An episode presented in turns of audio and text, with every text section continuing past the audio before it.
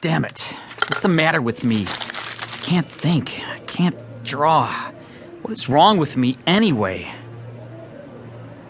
You don't know me, and if I'm right, I'll soon be dead and you never will. But take my word for it, this was a pretty average day for me. I glanced through the paper, poured myself a glass of lemonade, proceeded to let my mind wander in the hope that I might happen upon some subject for my pencil drawings.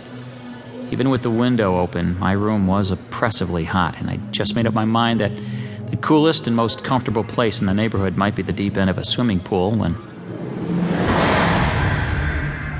Without warning, I was suddenly shaken by a strong feeling that swept over me in such a way as I had never experienced before.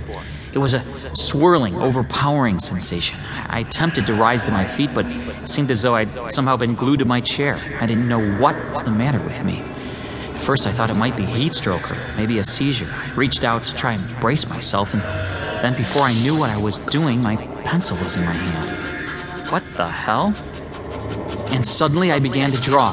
It was as though someone had taken hold of my hand and was moving it across the paper swiftly, feverishly. And then, after what seemed like a few minutes' time, I seemed to take over. My hand, now under its own power, began to draw. I soon forgot about the stifling August heat. Everything was forgotten in my overwhelming and frantic desire to finish the sketch as soon as possible. Damn. How long have I been drawing? What have I been drawing? The time. What's the time? 4 o'clock. And I started just after breakfast? What happened to me? Maybe this is what real creativity feels like. Like Michelangelo when he painted the... What am I talking about?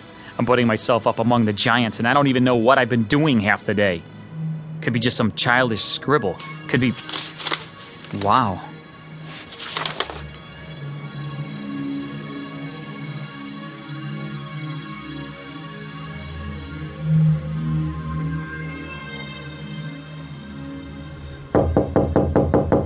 Who is it?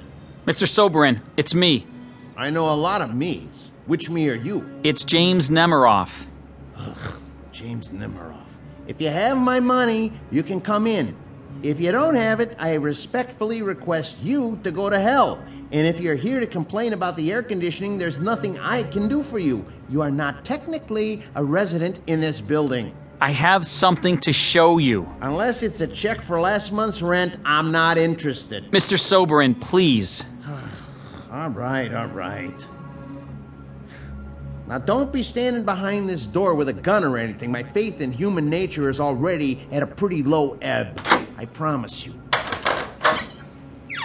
Okay, Mr. Nemiroff. So what have you got to show me? I drew this. Is this supposed to be in lieu of cash? 'Cause if it is, you can stick it up your... Look at it. I'm not gonna buy it. I got nowhere to put it. I need you to look at it, Mr. Soberin. So, I'm looking. Well? It's pretty good. Best thing I've ever drawn. I'm happy we both think so, but you made a mistake. What? Courtroom sketches like this, you hardly ever see them anymore. You ever watch court TV? Nobody needs these now. That's not why I drew it. So why did you draw it? I don't know. I couldn't stop myself, couldn't help myself. That's so. I need someone to look at it, to help me understand it. So why are you asking me? Why not ask a friend? I don't really know many people. You're the closest thing I have to a friend, Mr. Soberin.